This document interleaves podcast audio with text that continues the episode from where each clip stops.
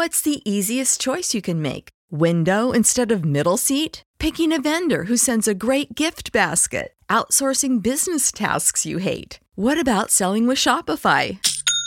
Whether you're selling a little or a lot, Shopify helps you do your thing, however you cha-ching. Shopify is the global commerce platform that helps you sell at every stage of your business. From the launch your online shop stage to the first real life store stage, all the way to the did we just hit a million orders stage. Shopify's there to help you grow. Whether you're selling scented soap or offering outdoor outfits, Shopify helps you sell. Wherever and whatever you're selling, Shopify's got you covered. Sign up for a $1 per month trial period at shopify.com slash try. Go to shopify.com slash try now to grow your business, no matter what stage you're in. Shopify.com slash try. Prescription products require completion of an online medication consultation with an independent healthcare provider through the LifeMD platform and are only available if prescribed. Subscription required. Individual results may vary. Additional restrictions apply. Read all warnings before using GLP-1s. Side effects may include a risk of thyroid C-cell tumors. Do not use GLP-1s if you or your family have a history of thyroid cancer.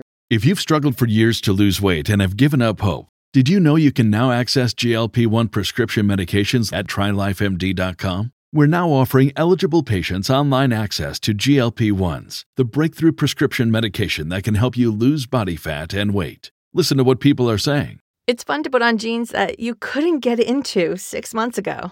Every morning, I look forward to getting on the scale. For anybody who's struggling with their weight, it's a godsend.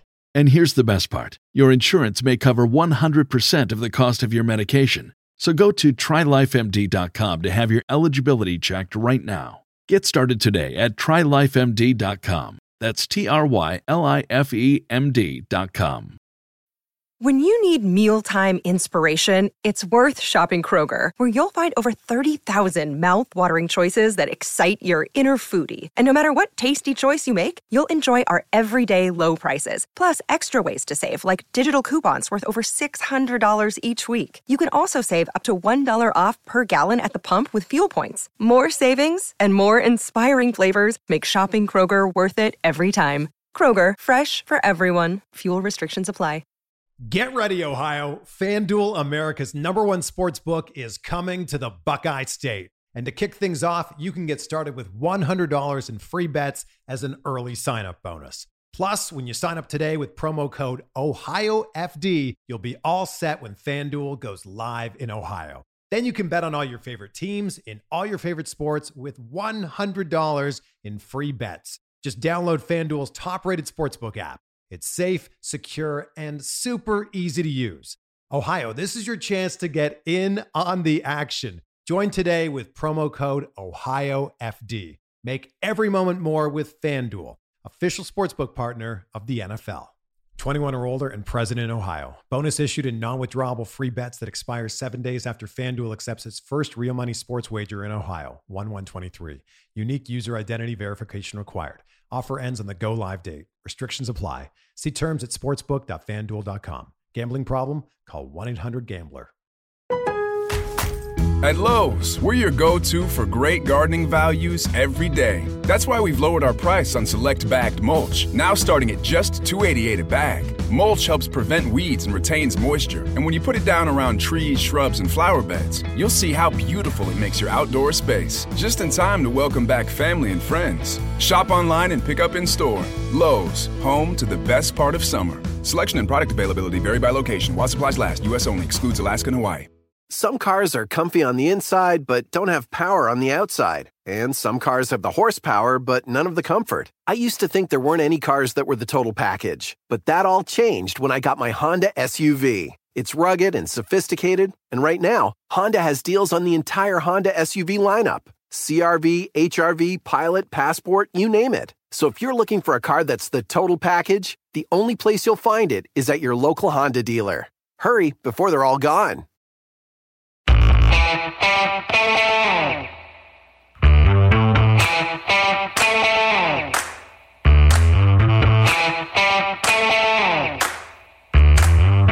Welcome back to Film Study with Ken McKusick.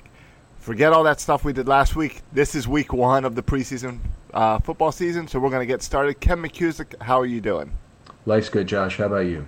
I'm doing well. It seems really weird that this is week one when we've had a few weeks of Ravens practices and we've had a preseason game. It's throwing everything off for me mentally. Yeah, I saw an article somewhere. It might have been the Sun, might have been elsewhere, that said that, that the Ravens had made good use of their head start. And I think that's true. I think they're they're ahead of other teams in terms of where they are, and I don't think they're behind in the big category, which would be injuries, where you'd expect them to be behind at this point. Right, and that's the big news is injuries, and uh, even Marshall Yanda was uh, healthy and cleared all his stuff before Week One actually started. Yeah, that's right. So he'll be he will be on the roster and off PUP. He won't play, I don't believe, before the opener, but we'll see if he uh, can squeeze in a few snaps at the end of the preseason at some point. All right, now this is fairly new with uh, NFL teams practicing with other NFL teams. So this week, the Ravens are practicing with the Rams for two days, and then they've got their their preseason week one tomorrow night, seven thirty against the Rams, Thursday night. Yeah, that's that's right. So they practice Monday and Tuesday with the Rams. Then each team has their own secret practice on Wednesday where they do the uh, uh, walk through, where they you know they really do actually right. walk through the plays, and uh, and and they have their their hidden practice anyway. So eh, this is an opportunity against live fire to go against a, a good opponent. And it's something the Ravens were one of the really avant garde teams in starting about four years ago, five years ago, I think it was, against the 49ers when Jim Harbaugh was still coaching out there. So, uh, uh, you know, it's something that the Ravens continued. They did it with 49ers at least once. They did it with the Eagles, and they and they've now done it with the Rams. So uh, it's it's been a good practice. I think it really has worked for them. Is it seems ridiculous that uh, that the Rams would travel all the way to the East Coast for preseason football. Uh, having practice over here, I think, helps with that, where you're not coming and going the same day, basically. But why is it that the NFL does this? Is it because their divisions are so based locally that in order to get someone out of division, it's a travel? Well, you, you play the NFC teams. So the Ravens typically, most common Ravens opponents in preseason history are probably the Eagles, Giants, and Redskins, who are all NFC East teams, and all and within they, four hours of each uh, other. All within yeah, very short times. And and they play Carolina a lot in the preseason. They play Atlanta a lot in the preseason. So so that regionality is definitely preserved. And I think it's only really when they have these kind of games, or primarily, let me say, when they have these kind of games, that they go outside of the region to, to look for preseason. But there's a couple things. You want to always play NFC teams whenever possible because you don't want to give away what you're doing to the AFC. So that's just been something they've always tried to do. Um, not you don't always get four for four, but you often get three of four uh, against the NFC. And then you uh, uh, you know you typically play regional teams, and obviously not everybody's in a nice easy region, so they have to find games for them to play as well. Gotcha. Um, all right, so you I assume you've been to at least one of these practices the past two days, and have seen the uh, shared practice. Have we learned anything different in these practices? Yeah, I've been there the last two days, and, and I think there are some some interesting things that came out of the practice. Uh, first of all, the, the rules of the practice are very similar to the rules of a Ravens practice, but it's still tougher and harder hitting. They they have a partial contact, no tackling. There's no cut blocking allowed. They practice as they quote unquote normally would against each other. It's just they're a lot more physical about it at the line of scrimmage uh, than, than they would be otherwise. But they don't tackle receivers. They don't push receivers down in the back. They don't go press coverage that I've seen. So uh, I, I, believe it's all of the Ravens' normal rules that they would hold for a practice. That's what John said yesterday, right. anyway. So it's like a two-hand touch game. There you go. Gotcha. Um, so we're facing against the Rams, different than what we're used to seeing. How do the Rams differ than the defense going up against like a Joe Flacco offense? Right. Well, there's, I think there's on both sides of the ball. The Rams have differences in the way they run their practice relative to the Ravens, but they're very physical at the line of scrimmage. They they really put on a great pass rush in that first day. Uh, all the quarterbacks had trouble with it. Flacco probably had the least trouble, uh, you know, with dealing with the pass rush, but he also had the number one lineman in front of him. And then when Lamar Jackson got out there, the poor guy was just swarmed by the uh, Rams twos, I guess primarily, and the Ravens uh, really showed some weakness on their backup offensive line that we'll we'll have to talk about later a little bit. But uh, but that was a problem, and uh, and one of the other problems was it appeared Lamar Jackson had been told not to leave the pocket but to just throw. And after that first game where he uh, you know, he left the pocket antsily a couple of times. He, obviously, right. his big his big plays were really with his feet. He had one good third down completion as well. But uh, primarily they were they were with his feet that he made plays. And I think the Ravens really wanted him to just stand in the pocket and make some throws. And against live fire, this was a good opportunity to do it outside of an exhibition game, additional reps. You know, they had a two minute drill at the end that Lamar Jackson ran. I want to talk about that a little bit. Um, they, they give always a situational drill at the end of practice, always the last drill, and it's always one that, that's that's in the last two minutes. And uh, it was 111 left from your own 25 yard line, and I don't know whether yeah they needed three to tie or, or seven to win, um, as it as it was. So uh, Lamar Jackson first pass, drop back, and he tried to throw a short pass over the middle, but was deflected at the line of scrimmage. Next pass Again, deflected at the line of scrimmage, two out of two. Next pass, he threw short left, incomplete, low, uh, and out of the reach of the receiver. Fourth pass, he managed to get off a deep ball down the right sideline. It, it floated out of bounds. I'm sorry, it floated over the head of the receiver. I believe it was Lasley on that play. So, not good success, obviously, in the two minute drill from Jackson. That's one where he has to pass and not uh, not think about running the ball. So, uh, you know, it's been kind of a tough week for Lamar Jackson, starting with Thursday and the and the performance against the Bears and the difficulty he's had against the Rams here Monday and Tuesday. And that's that's to be expected. We know he's a good athlete. We know he can move the ball with his feet. If he's going to make it in the NFL, he's got to develop at least somewhat as a pocket passer. Yes, sir. And uh, and I, I, think that the rest of camp will probably be devoted heavily to that. I, I don't think that Jackson will be starting anytime in 2018 unless there's a serious injury. Uh, I, I, think he'll probably be uh, a, a guy who gets you know two situational reps a game, as Domonique Foxworth suggested, would be very effective uh, you know, and, and keeps other defensive coordinators guessing, and maybe four if you include time where he's not the quarterback, so he's right. he's a wide receiver lined up and or, or whatever. But you could line him up in, the, in a wildcat, you can line him up in the shotgun and do different RPO options with him. Keep the other defensive coordinator awake at, at night, but I don't think he's going to be the centerpiece of the Ravens' offense in 2018. Gotcha. Um, you mentioned the all, the offensive line struggling. Is that does that concern you? Was the first line doing a lot better? You mentioned. Yeah, the, the first line is better. Marshall Yanda still is not practicing, so you have that. But they they had James. They had three interior linemen who may all get playing time this year. So they had at left guard, they had Alex Lewis for most of the day, and they also had Matt Skura most of the day at center. And those two did alternate, so they've still done a little bit of Lewis at center.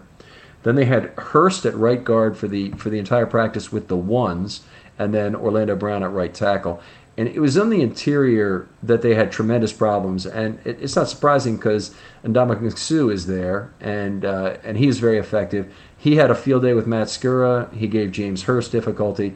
N- not surprising, but again, it's something the Ravens are going to need to deal with, and and uh, uh, hopefully by Thursday they've got some answers to it.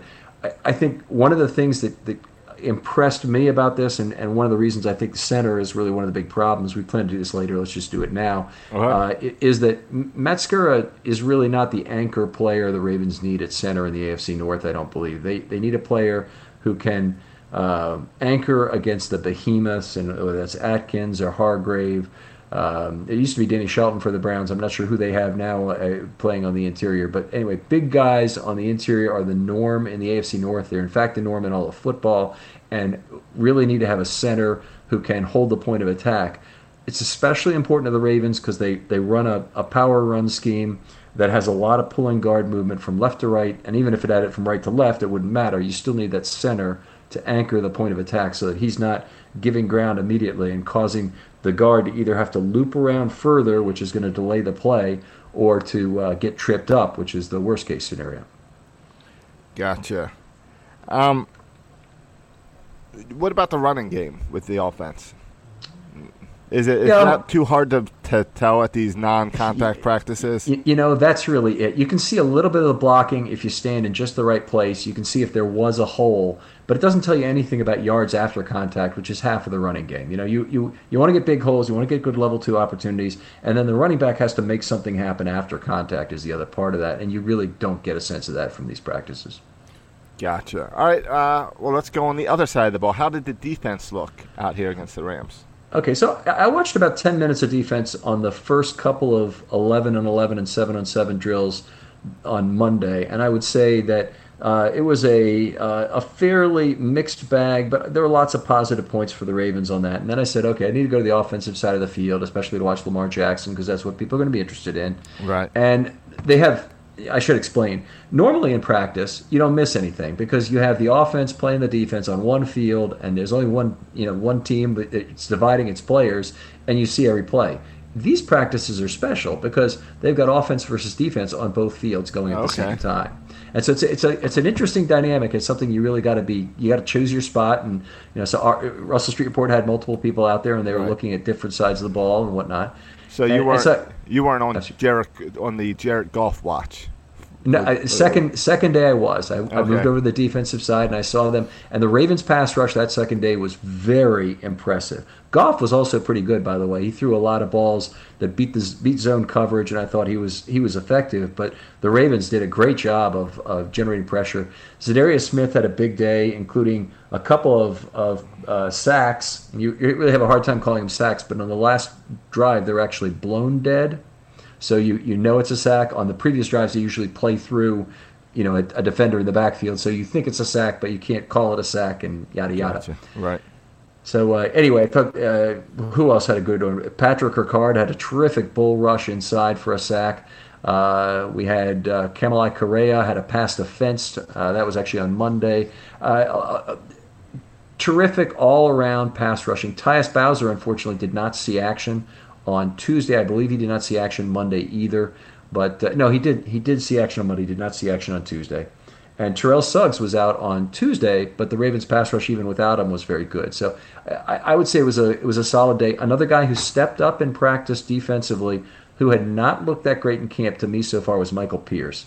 Had three really good stops on the run game where he was in the backfield penetrating, you know, made contact with the runner or bowled, bowled somebody that would have blown up the play. Just really good to see that from him after kind of a mediocre camp to date. All right. Um, what about Ricard? Because he was on the defensive side as well, right? Yeah, I, I mentioned Ricard had a bull rush for, for Okay, a sack. did get that. I missed what's that. but but there's other points to make about Ricard. Ricard had uh, is really a key player for the Ravens roster woes because he plays fullback and he plays defensive line. Now we talked about this earlier, but he only played one snap of defensive line after October 15th last year. So they effectively shut him down and only used him as a fullback after that. Well, this year they've got him at fullback, and he had five snaps in the opening game, but he also had 41 snaps on the defensive line. So obviously, first game they're trying to get an extended play from a guy who they don't figure to have playing a lot of snaps during the season. I expect that to continue in this in this second game in Week One. Um, but uh, we'll see if Ricard actually can save them a roster spot by giving a combination of a fullback and maybe the sixth or seventh defensive lineman on the roster who allows them to keep one less guy. So that's the interesting dynamic here. And the Ravens, you know, if they want to keep three quarterbacks, or they want to keep seven wide receivers, they want to keep an extra cornerback, uh, you know, whatever they may want for an extra spot, Patrick Ricard might be the guy to help them get there. All right. Um, all right. Well, Rams game Thursday night. It's preseason week one, but we actually will get to see a little bit of Joe Flacco. And what else do, will we see? What else should we be watching for in this game? Okay, well, you mentioned the QB rotation. Let's let's talk about that first. I think we'll see one series from Joe. I imagine we'll see more or less the rest of the half from RG3. RG3 really needs to pick up some playing time over these weeks. This playing time needs to, what they used to say about about backup quarterbacks, kind of carry them through the season. So he needs to be ready later in the season. When he's ready, he'll get limited practice snaps during the regular season when the number one gets most of them. So this is the playing time he really needs to make the most of. And if he's going to be around, he needs to get significant playing time. I think he'll play at least till the half. And then in the second half, I expect we'll see mostly Lamar Jackson and a little bit of Josh Woodrum at the end of the game, would be my guess. Okay. All right. Uh, I have no desire to see Woodrum, but I am am interested to see uh, Lamar Jackson continue to grow. Um, let's get to some players that need to kind of s- step up their game and need to improve and show something tomorrow night because they're on the bubble, risk of getting cut or whatever. Um, we you got a guy you we can start with one of your guys.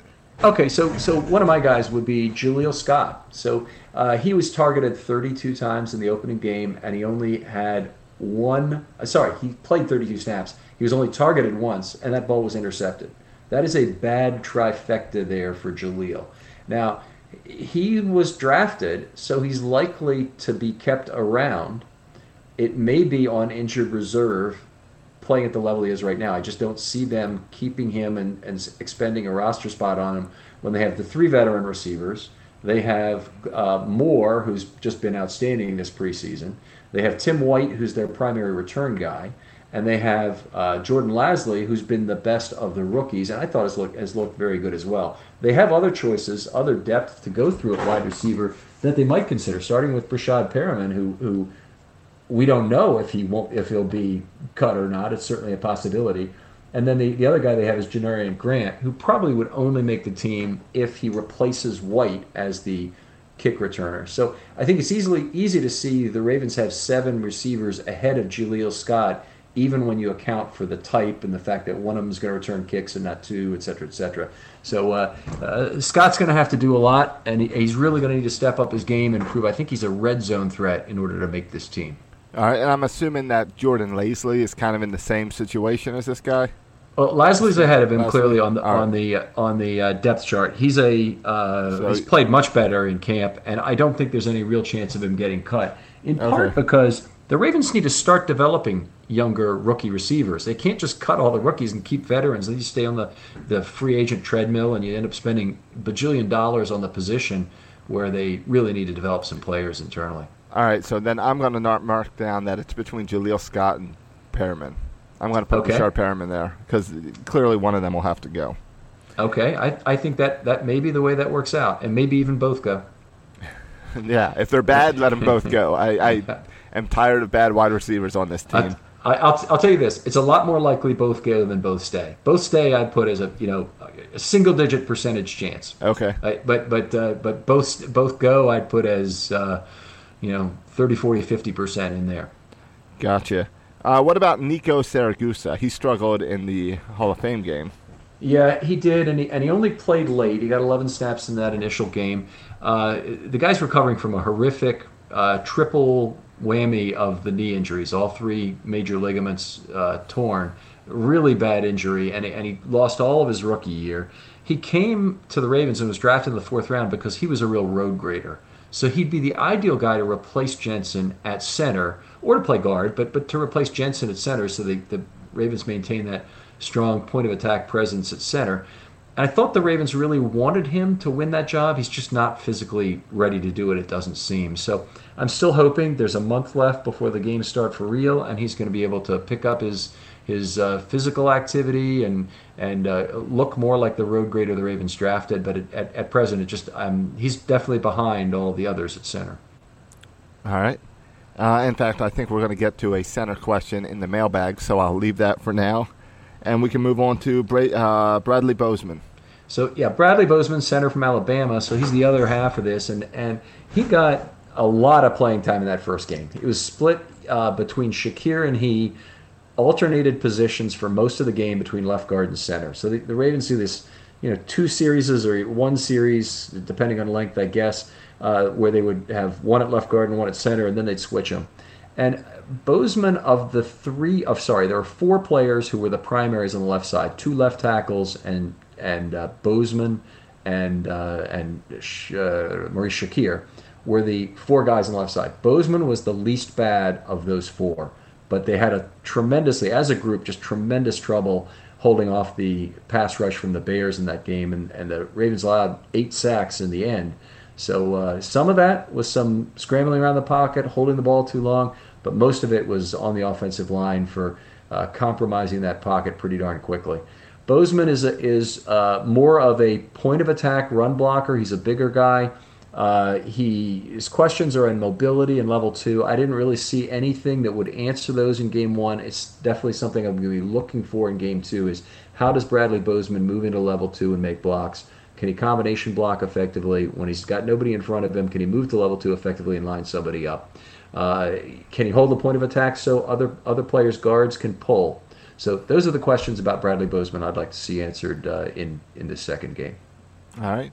Uh, on the uh, let's go to the weak side. And do you think Peanut is going to stick around, or is Kenny Young going to out outdo him? I, I would right now. Peanut is the is playing with the ones. Young has shown a lot more, and he's shown more in games at, in the first Hall of Fame game, as you would expect, because he's playing against the other team's twos. At some point, I believe they're going to have to change that. Um, Peanut had a very difficult first game against the Bears. Uh, you know, a lot of the, the Ravens' problems have been in coverage, where Young definitely gives you more than uh, Peanut does, who has a lot of difficulty in recognition and coverage, and did last year anyway. And I think you know a lot of the value Peanut brings is in his willingness to throw his body around and get into a gap quickly. Uh, but a lot of responsibilities now for inside linebackers in the NFL relate to coverage, how they can handle that short middle zone, how they how quickly they can recognize the screen pass and get under that, how quickly they they follow a running back drifting out of the backfield or a tight end doing the same thing into a short zone. He's got to be able to do those things well in order to uh, be even a two down linebacker with the Ravens. But what I'm expecting is that Kenny Young is going to get his chance before camp is over with the ones, and we'll see what he can do. Uh, and uh, Young has his own set of questions. Is is Kenny be the run defender the Ravens need him to be. So it's not like either guy is perfect, but, but right now I, would say Kenny Young is a little bit ahead from what I'm seeing. Gotcha. Uh, Kaufusi is going through another battle of his own. Still staying yeah, on the defensive side. Well, he's, you know, he's like the nth plus one player at two positions now. Because at defensive end, he was, uh, you know, getting pushed out. He was, you know, we know we know he was in Harbaugh's doghouse last year for uh, physicality and being cited for that against the run. Uh, in in terms of this year, uh, they've they've actually have him practicing and playing at two positions, at both defensive end and outside linebacker. Uh, played some of both against the Bears. What strikes me in terms of his play at outside linebacker is he's huge and could be a good guy to hold the point of attack uh, hold the edge against uh, against a tackle even, and that's what I'm really going to be looking to him to see if he can do. He had some nice splash plays in the first game, included a quarterback hit. So he rushed the passer effectively, did some things effectively, even on the inside as well. So uh, there was a lot to like about his first performance. The second game, I really want to see him hold the edge effectively as an outside linebacker and maybe be able to drop into coverage as well. That would be nice to see too. All right. Um, one more guy, the rookie, Darious Williams. So he's backup slot corner. So uh, a, a, guy who is undrafted and had been very impressive early in camp. What what struck us from the first game, and we did not talk about him. I don't I don't believe in our first podcast no. was he, he, had a lot of trouble playing through contact. So uh, he had two plays on which he was the recipient of an apparent OPI flag and was calling for it in both cases, but didn't get it in either case. So in, part of being an NFL corner, and at his size, it's a bigger issue, is that he's going to need to play through a lot of that contact where a receiver, you know, gets that veteran push, or you know, as they call it sometimes, or he he uh, turns and uses his body against the guy effectively. He's going to have to get around that, and he's going to have to figure out how, at his size, he's able to impact the passing game and, and take care of NFL size wide receivers and, and, and their moves. But the, the, the touchdown that almost tied the game, Darious Williams gave it gave it up on a on basically what was a turnaround, use the body move where he thought he was also shoved on the play. Even if he'd maintained his feet, he would have had a hard time deflecting that pass because he the uh, the receiver had used his body effectively. So anyway, we'll need to see ways for Darious Williams to impact the game. He's been fast, had his hands on the ball, a lot of things to like about the guy, but uh, but we're going to need to see more in these upcoming games. All right. Um, right now, when you look at this team, where is your biggest concern? Well, we've talked about a little bit in terms of center being a primary concern. I don't think the Ravens have their answer yet. I, they've Alex Lewis has been at the at the spot. I think he might be the leader right now. Uh, that's a very tall, high pad level center. Some say that's easier for Flacco if, when he's under center to take to receive the ball a little bit higher and maybe see the field a little bit better. Uh, it also presents pad level challenges for going against uh, you know these fire plug nose tackles who can be very large and still not very tall. So Brandon Williams would be in that group. Uh, you know, there's, there's Michael Pierce would be in that group as far as a guy who's not certainly not six six and uh, and can get under the pad level of your six six center if that's the way they want to go. So Alex Lewis is is a uh, a player I, I hope the Ravens are able to find a spot for. I think center might be it for him, but uh, but the Ravens otherwise they have a lot of lot of questions. Bradley Bozeman I think has a chance to be the guy. We'll see what comes up with him. Uh, Matt Skura, I, I'm very smart guy apparently, and uh, and probably is the best at knowing the line calls at this point. Uh, probably is the, is one of the lesser choices in terms of holding the point of attack. And then we mentioned Siragusa earlier is a guy who's really going to need to get well physically. But if he did, he could be the biggest and the brawniest of the available options at center. So I think that's where they stand right now, and it, it's uh, it is a significant concern. One guy who's out there, by the way, I don't know you know how much you remember about this guy from the past, but Richie Incognito is still available, and presumably could play center in a in the Ravens offense if it needed to be. He's he's been on many successful lines, so I would have no problem with giving him a tryout. Yeah. Um, I'm concerned about the wide receivers because I felt like they were so soft last year and not fighting for the ball or trying to go up for the ball. Uh, have you been able to see anything to give me hope this year with that? Well, it's a, it's a really good point. Obviously, in the first game, we saw you know the ball bounce off Perriman for an interception that was very much like what we'd seen before. I think we've seen more from the tight ends. Hurst looks like a tough guy in terms of going after the ball. Good. Uh, Boyle is there; he's a tough guy. Uh, so they, they have some you know some ability to do that. I think at tight end. When I'm looking at the receivers, I, I don't. John Brown is a smaller guy physically. He's not he he'll he'll scrap for the ball, but he doesn't have the physical presence to use his body to intercede. The guy who does is Crabtree. Crabtree uses his body fairly well to uh, block off the defender, and he because he doesn't get tons of separation, he has a lot of contested opportunities. Certainly did last year in Oakland, and, and that's a place where I think you get maybe more of what you want in terms of a, of not Jeremy Maclin from last year, but you get Michael Crabtree from this year in terms of, of fighting for the football. So okay hopefully now, you some at least is somewhat improved from last year. Let's put it that way. Right, sure. Uh, Crabtree no longer has the speed anymore as he's older. Who's the guy that can go out there for the long ball? Do we have the oh, guy this year? Yeah, is John John Moore? Brown. It's John. John Brown. Brown is the is the Chris Moore could be also by the way. Chris Moore's looked unbelievably good in in uh, practice. I don't know what role they've envisioned for him because they keep using him with the twos the whole time. They haven't given him a chance to really practice with the ones yet. But John Brown is a uh, uh, is a pure speed threat, so he'll be vertically stretching the field on a lot of plays, and, and hopefully him and Flacco can uh, develop a connection. All right, awesome. All right, before the season starts, I'm going to get a sounder for this segment, but I think I've been saying that for two years now. So it's time for our mailbag. So hit us up on Twitter and use the hashtag Film Study Mailbag. Send in your questions for Ken to answer. And uh, we've got a few questions in, so I just want to start with those. First one I've got here is from Edgar. And Edgar asks Have you looked at the coaches' cam, the one where you can see who's open? Were there any guys open when Lamar decides to scramble? In other words, how itchy is his trigger finger? Okay, so first of all, I have not looked at the coaches' cam. Uh, you can buy that in the preseason, but I was too cheap to do it, and, and, and there's a ton to analyze from the broadcast video. So it's not like I felt I need to do another layer of analysis on a preseason game. Right, you get all that the for the season.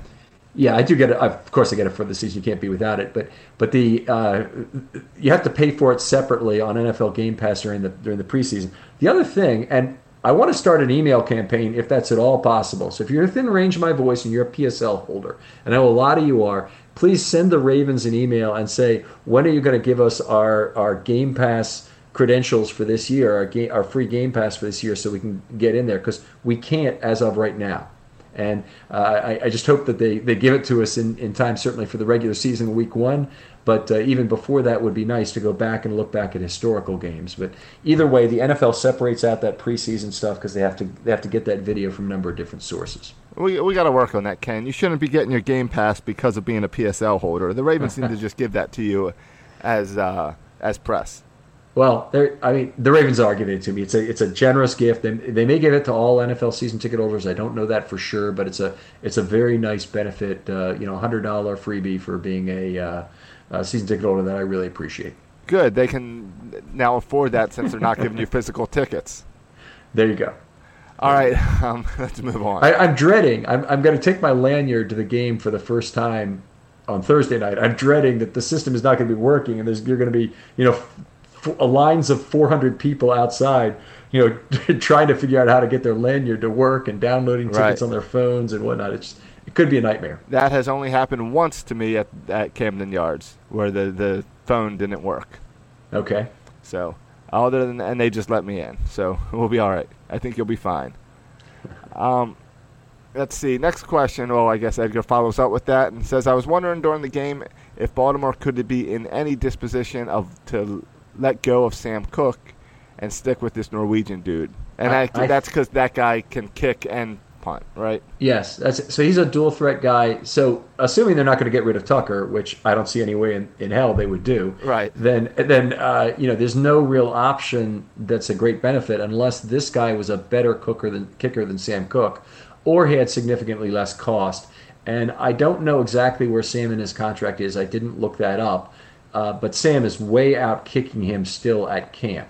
Uh, Kaare Vedvik has had a lot of uh, punt um, erraticness, and he's he's kicked a bunch of uh, balls out of bounds. In fact, I noticed this because I'm standing in an area that's directly out of bounds, right at the point at which these punts go out. And it almost looks like he's aiming at me a lot of the time. So I know he's trying to directionally punt to one half of the field, and he's just missing and going outside the uh, outside of, out of bounds a, a, fair amount. So he's been too erratic for for me to consider at this point that he would replace Koch. He has a huge leg, and some NFL teams going to want him as their kicker, uh, and and that I'm sure he's got an NFL career ahead of him. Good, because I'm going to always refer to him now as the Norwegian dude. Thanks to Edgar. Uh, Matt writes in Is Dixon in danger of missing the 53 man roster if his injury issues continue? And are there any notable free agent running backs on the roster bubbles of other teams that the Ravens should be looking at for depth? Okay, I'm Matt. I got to admit, I am not in tune with other teams' uh, bubble situations. Last year, they found two guys, Langford and then Collins, who were terrific pickups after uh, cuts were made. So don't put it past the Ravens to find somebody like that. Uh, you know, the the the situa- their situation is not so great that a free the best free agent out there on the market is not likely to be better. But they have three UDFA running backs, each of whom has shown a little bit. So Gus Edwards had the good game in week one, and then this week in practice, the first day against the Rams, he fumbled twice. So that wasn't good.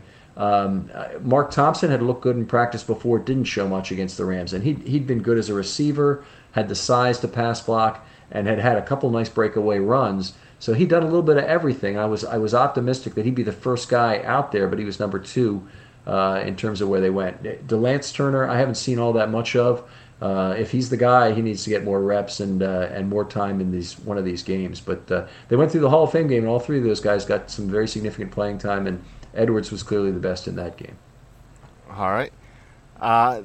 Last question, and it's actually from Dustin, and it's two questions. I'm going to give them both to you at the same time because the first question you already kind of answered with the incognito, but you can get more depth into it if you would like. Do you think either a veteran center could be released that the Ravens would jump on? Is his first question. Also, with the lack of tackle depth on the roster, why do you think Crockett Gilmore hasn't been brought in and given a chance since he transitioned to the position this offseason? Okay, I'll, I'll start with the center thing because one of the things that's in premium demand are uh, large centers who can move a little bit and, and are earth movers. They just are not that common. It's usually a little bit smaller player who plays center, and they don't tend to be quite as physical. Uh, you know, the Ravens went out and got Jeremy Zuttah as a long-term fix to their to their uh, center problems. It didn't end up being that way, and he didn't really end up being the, the kind of the size and physicality of center the Ravens would want. So I think it's going to be difficult to find that kind of a guy off the scrap heap. Um, in terms of the your other question about the tackle depth, yeah, the Ravens do have serious tackle depth issues right now. Greg Senat is back practicing, did not look that good in, on Monday against the Rams from what I saw. Uh, I hope we see a lot of him during these exhibition games since he's practicing 11 on 11s. I do expect him to be back for the remainder of the exhibition season, and he will be the primary left tackle the rest of the way uh, if he stays healthy. I think the Ravens really want him to win that job so they have a pure tackle that they can replace that left tackle with. Going to Crockett Gilmore for a second, I had heard only secondhand, never seen anything about Crockett Gilmore gaining weight and he's heavier now and he's trying to become a tackle and all this. I mean, it's certainly possible. It might be a multi year project. Um, he's also a guy who's had uh, injury history in the past, so he's not the ideal guy necessarily to, to jump in there as a as a tackle. But the fact that he's not anywhere around the Ravens camp, not even on the 90 man roster, would probably tell you the project didn't work out. So I wish Crockett Gilmore the best. I hope he gets makes it with another team. Who's certainly a, a you know a, was a Raven who always tried really hard despite the injuries. But uh, you know I, I think it's doubtful that his NFL career tackle will ever get off the ground. All right. Um, well, that is our mailbag. I was just I was just reading up on uh, Richie Incognito to see any chance, and he's apparently going crazy on Twitter in the past 24 hours. Yes. So he might be sitting at home a little bit longer. Yes, I've, I've heard that as well. Now, Richie Incognito has been known for saying a few things, and Yes. doing a few things, and being involved in a few hazing incidents over the years. So, uh, you know, he's a uh, a guy you want to make sure has a veteran presence with his arm around his shoulder. Even though Incognito himself is probably 34, 35 years old at this point, Yeah. uh, you know, I'll- you still need somebody to watch him. I'll put it out there. There's no way he comes to the Baltimore Ravens. We've we've been over the John Harbaugh doghouse. This is a this is definitely a, a year that John Harbaugh needs to win, and he cannot bring something like that into into his house. I, I'm trying to think of the of the players who fit into this mode, but it might be the, the closest one, who was also a great player when he when he was active with the Ravens, is Jared Gaither. I mean, he just had uh, terrific talent and a ten cent head to go with it, where he threw his whole career away basically for for uh, you know no good reason. But uh, a guy that certifiably could play left tackle. And uh, you know it, it would have been nice if the if the, Ra- the Ravens used a supplemental draft pick to get him during the Harbaugh era. No, they didn't. It was before. It was 2007. So you're probably right, Josh. I think Uh, I'm, you- you're probably right that Incognito is a big no way. No, I'm gonna hope for this uh, Bozeman kid to, to do well and become our center because he- yeah, is he your new favorite player? Uh, no, I'm gonna hold out. This is only year two of Bowser, so I'm gonna I'm Okay. gonna still hoping Bowser's gonna take a step up this year. Well, me too. So, all right, Ken. Well, enjoy uh, preseason uh, game number two for week one, and we'll talk again soon. Josh, thanks for doing the show on your vacation. Make sure you tell them about 336. Oh yeah, we can get the plugs in. Uh, 336 is Orioles talk, uh, especially now when times are dark and the Orioles are horrible. uh, we help you get through it. I do it with my brother, and uh, we're going to record a new episode later tonight. So there'll be something new up there talking about the state of the Orioles. Now, I got to tell you, I'm looking at the standings every day, and I am really pissed off about the way the Kansas City Royals seem to be playing every bit as poorly or worse as the Orioles. Yeah, it's crazy that the that one of these teams is going to set the record for the worst season in baseball ever.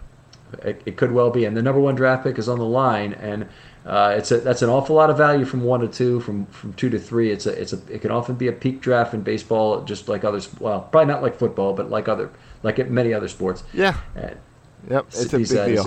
And uh, Chris Davis is since All Star break has been playing like a replacement level player, so he's improved. Improved, yeah. Yeah. There you go. So, all right, Ken. Uh, what's up on Russell Street Report while people are waiting for the game tomorrow? Okay, well, when I go to camp, the stuff is posted under camp notes on RSR, so you can find that. Um, when I do an analysis piece or when I do a, uh, a podcast or whatever, it, it'll be posted on the regular film study or film study podcast. So there's two places you have to look to find my material, but all the game analysis and all the stuff we do, of course, afterwards uh, will be in the regular film study podcast area. Awesome. And make sure you get in your questions on Twitter, uh, hashtag Film Study Mailbag, and you can follow Ken on Twitter at Film Study Ravens, and you can follow me at Josh Soroka.